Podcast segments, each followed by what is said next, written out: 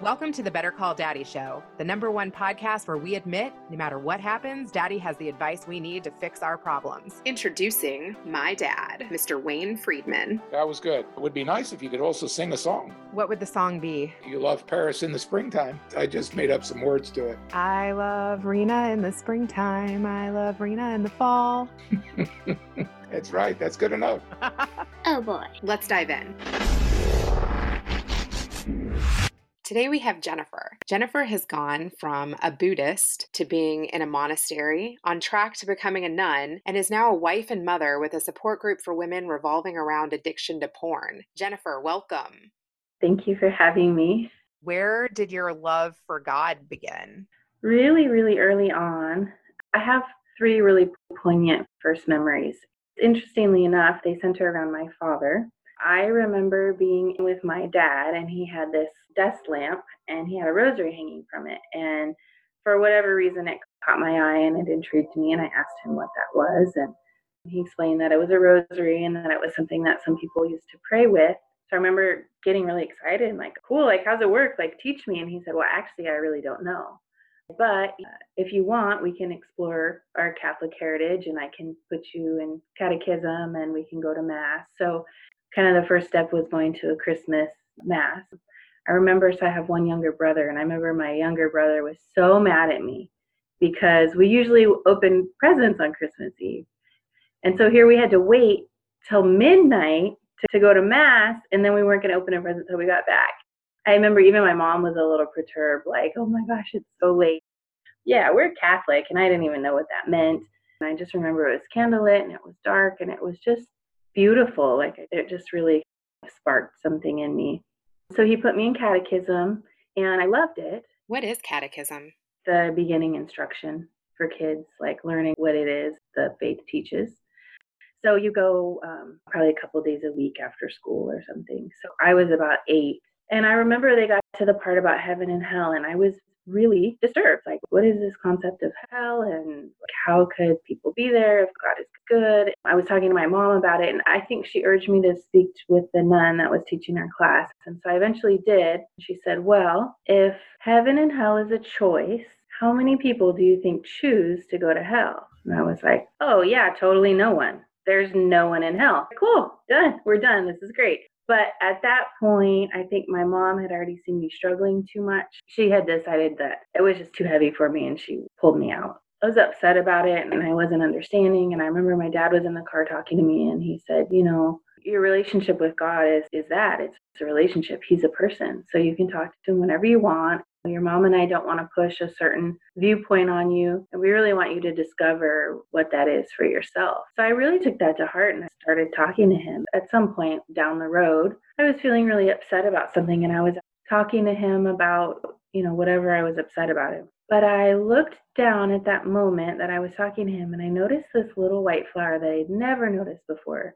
And it had all these little leaves that were shaped like hearts in that moment when I saw those hearts, I just knew beyond a shadow of a doubt God is real. He's listening to me. He loves me, and everything's going to be okay. It's just been a lifelong journey of chasing after Him, I guess I would say.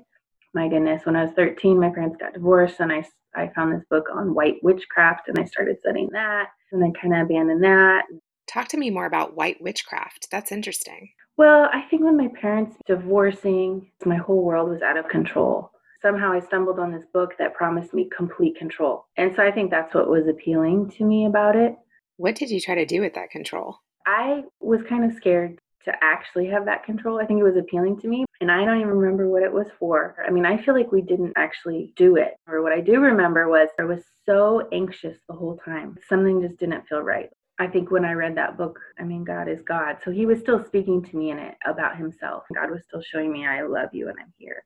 You went from learning about heaven and hell and being on the Catholic program to witchcraft and incorporating God into that. Like, that's really interesting. I do not know anyone who has ever spent two years in a monastery. I want to know what that was like. It was so beautiful and so hard. It was wonderful. So, it was a cloistered monastery, which means that these particular sisters, we did not have any sort of external apostolate. So, there was no teaching kids in school, there's no, you know, feeding the homeless, there's no hospital ministry. The sole ministry is prayer. So, we would just stay there on the grounds as in the middle of the desert in Arizona. We had this beautiful, beautiful chapel. They're actually still building. Yeah. What was a day in the life of living in the monastery? Uh, you would wake up and it's silent. You don't talk to each other until dinner time or unless you have an important question. The battles that you wage with yourself when you can't talk to anyone else uh, revealed so much insecurity. I think my first couple weeks, the only thing I could do was worry about what they thought about me. You have your own little room, which is called a cell, which is short for caeli, which is Latin for heaven. You go in the kitchen and you can get yourself coffee, a little snack, and then you go back to your cell for about an hour and a half reading in the morning, spiritual reading. And that was my favorite part of the day. And then you would go over to the chapel. Together, you would all pray a series of prayers together do you remember any of it? I actually still have some of the books. Every priest in the Catholic Church and every religious sister and every religious brother, they pray them. That's part of the kind of the vows they take is that they'll pray those every day. Every day you'd get your assignment, what hour you were going to be in the chapel. The only time we watched TV was together at, on Sundays. We would do a movie. And then there was a lot of work just reaching out to the people who were donating. What yeah. were the conversations like? It was a total mix. Sometimes they talk about the news. I would never get to watch the news or read the news. My mother superior, she would read the news. So she would tell us the news. I wonder what she thinks of the news now. Oh my goodness. I have been thinking about them so much. Was there ever any juicy stories that were told? Not really. I mean, sometimes I'd get some stories from like their past that were surprising. Like, oh, well, yeah, you were a real person. You were a real teenager with like teenage stories, just like the rest of us. What made them want to be a nun? Well, I think for all of them, it was different. Maybe the common thread is just service, like loving God and wanting to be of service. Were you thinking at one point that you wanted to be a nun? Definitely. I had gotten rid of most of my stuff. I was surprised that I didn't stay. What was that departure like? It was really hard. It felt like a breakup, honestly. The way the monastery is, you know, you don't share a whole lot of your inner life with each other. And that was one thing that really bothered me. I just yearned for that so badly. What was your interview like in choosing a monastery? My best friend at the time, I told her I kind of had this idea, and she was like, I'm going to go with you. Beautiful soul, my best, best friend in the whole world. She actually passed away when I was in the monastery. Oh my God. I'm so sorry. That's really mm. hard. It was part of why I realized I didn't belong there. Why can't you have outside communications and friendships. I don't get that part. I mean, you can have friendships, they're just like a lot more distant, like through letters. Maybe once a year, like the really, really close ones can visit. It's a structure that's been in place forever, but the whole idea of the monastery is, and the cloister in particular, is that you are 100% totally fully immersed in God. Did you have to dress a certain way? Yeah. So my first year, you wear a like a modified habit. It was just a long, simple brown dress. But then the start of your second year, you get the habit. Honestly, I loved the habit. I miss the habit so much. And you yeah. felt like it felt right? Yes. Oh, yeah. I love the veil. Did you ever talk about sex? No. I thought about it, but we didn't have discussions about it. I struggled because I struggled with thoughts of, do I want to be married? Like about four months in, is when I really started struggling. But I actually stayed for two years because I felt like God was still calling me to be there to experience something, to learn something, to heal. He did so much healing in my heart. What were you healing from the most? One of the biggest things was codependency my family, on one hand, they really encouraged us to be individuals. When it came down to like our actual family unit, we really weren't supposed to have ideas that were different from our parents. Like I had that monastic spirit, I think, as a kid. My dad, he had a pretty tumultuous childhood. And so, yeah, in a lot of ways, my husband is kind of that rebel that my dad was. What happened between you and your father that you guys became estranged? I think all of us have certain wounds just from growing up, you know, just from living in this world. It's a broken. So, you know, I had my particular wounds, not feeling like I could speak up, not feeling like I could be myself, feeling like shy and mousy. I always had this feeling so shy. And I just had this feeling forever that I was like locked inside myself. Like I knew I was in there. So in my 20s, I started going to therapy and started to uncover some stuff from my childhood. During that process, read this book. I wish I had found some other advice. But the advice in that book was if you're having some difficulty with your parents, you should distance yourself from your parents for a while.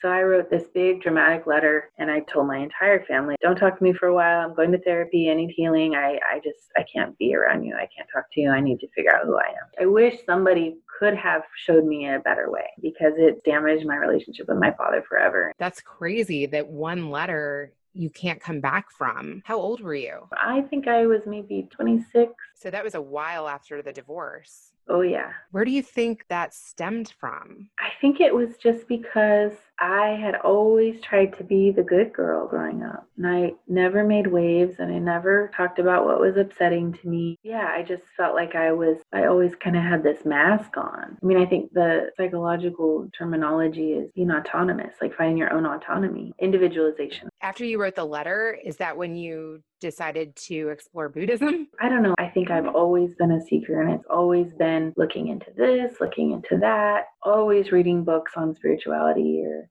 in my 20s, it was my early, early 20s. I was actually exploring Christianity and going to a different church every Sunday and every Wednesday.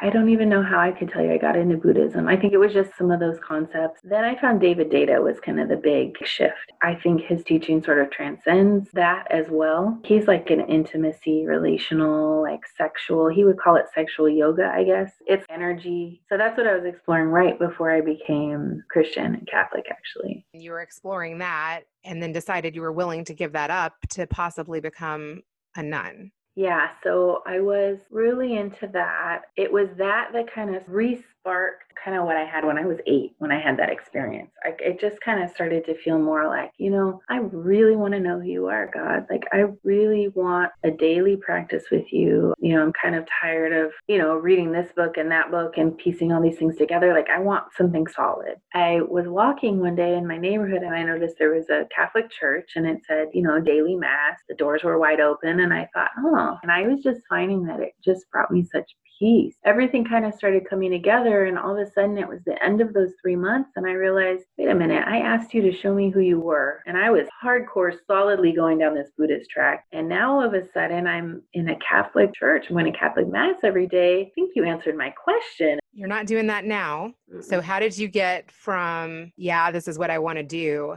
to checking out a guy in an Indian restaurant? Isn't God amazing?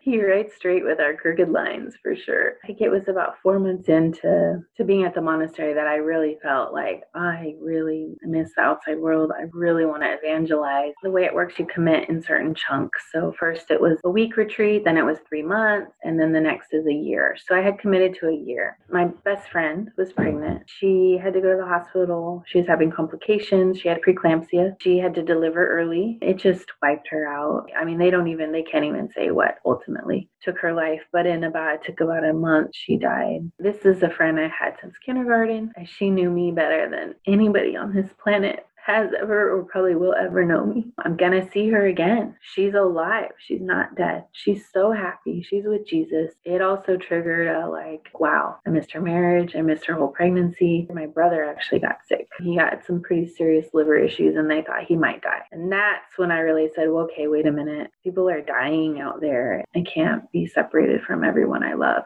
I left so happy with such a song in my heart. So you're starting a group for women whose husbands or partners are addicted to porn. Tell me more about that. Here's the thing I wanted to do for God. It's finally here. I want to do this thing for Him. And it's finally clear what it is. It's very unconventional. yes. And yes. what would your monastery sisters think?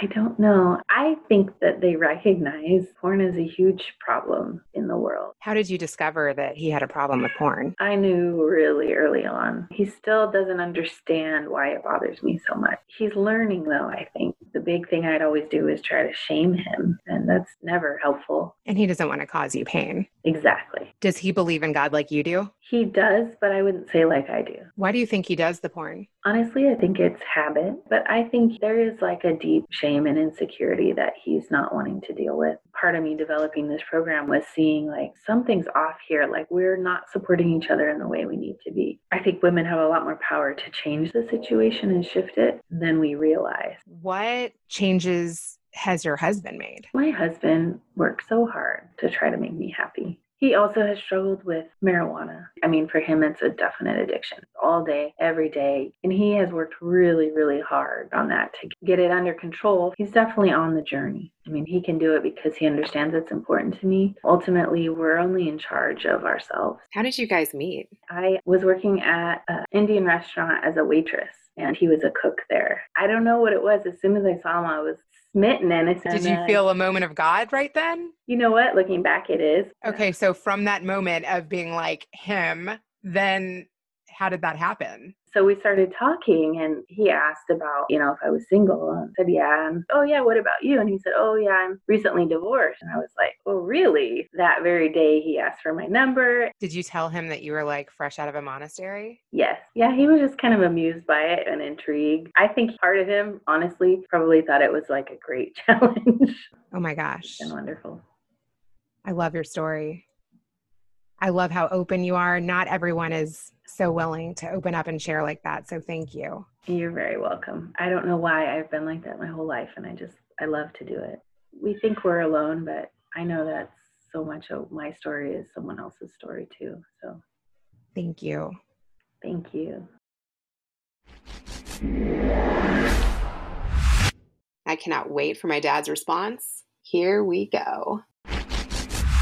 What's interesting is that she's really giving you her understanding of what she needed. I don't think it fully blended with what really goes on there. I think what she was searching for, she had a curiosity about God. I think all of us do. As you know, your father has a very special relationship with God. The moral of the story, right from the beginning, is having a deep yearning to know where we came from and to understand the ultimate being I think God has put us here on this earth. It's not to just have a strong relationship with God, but He wants people to have a relationship with each other as well. It's a dual purpose this young lady found that out. The irony here is also that her father, who has many differences from her mother and where their relationship broke down, and yet she chose someone that she met in a restaurant that is also with a lot of different uh, opposites of her, and yet she's trying to reach out to him and try to satisfy her own personal needs and wanting to create a family and yet at the same time the challenge of improving not only herself but her husband as well who has definitely has some issues. I hope that that relationship works out and that she's able to develop her own self as well as see her husband also take the challenge of improving himself where they can do it together she was willing and struggled to have very little communication with the outside world for two years. Isn't that crazy? And yet, some of us sometimes will just want to go to our room or take a hike or take a walk around the block, sort things out. And yet, other people find that that's not the answer, that they need something to be away from people for an extended period of time to really figure things out. Time element in our lives is a lot different for certain people people. The funny part is, is that as you live your life, I just turned 64 years old. And to think that certain things that I recall and remember that are from 40 or 50 years ago also feel like it was just a week or two ago. Time plays tricks on all of us. Addiction comes in many forms and is a real illness.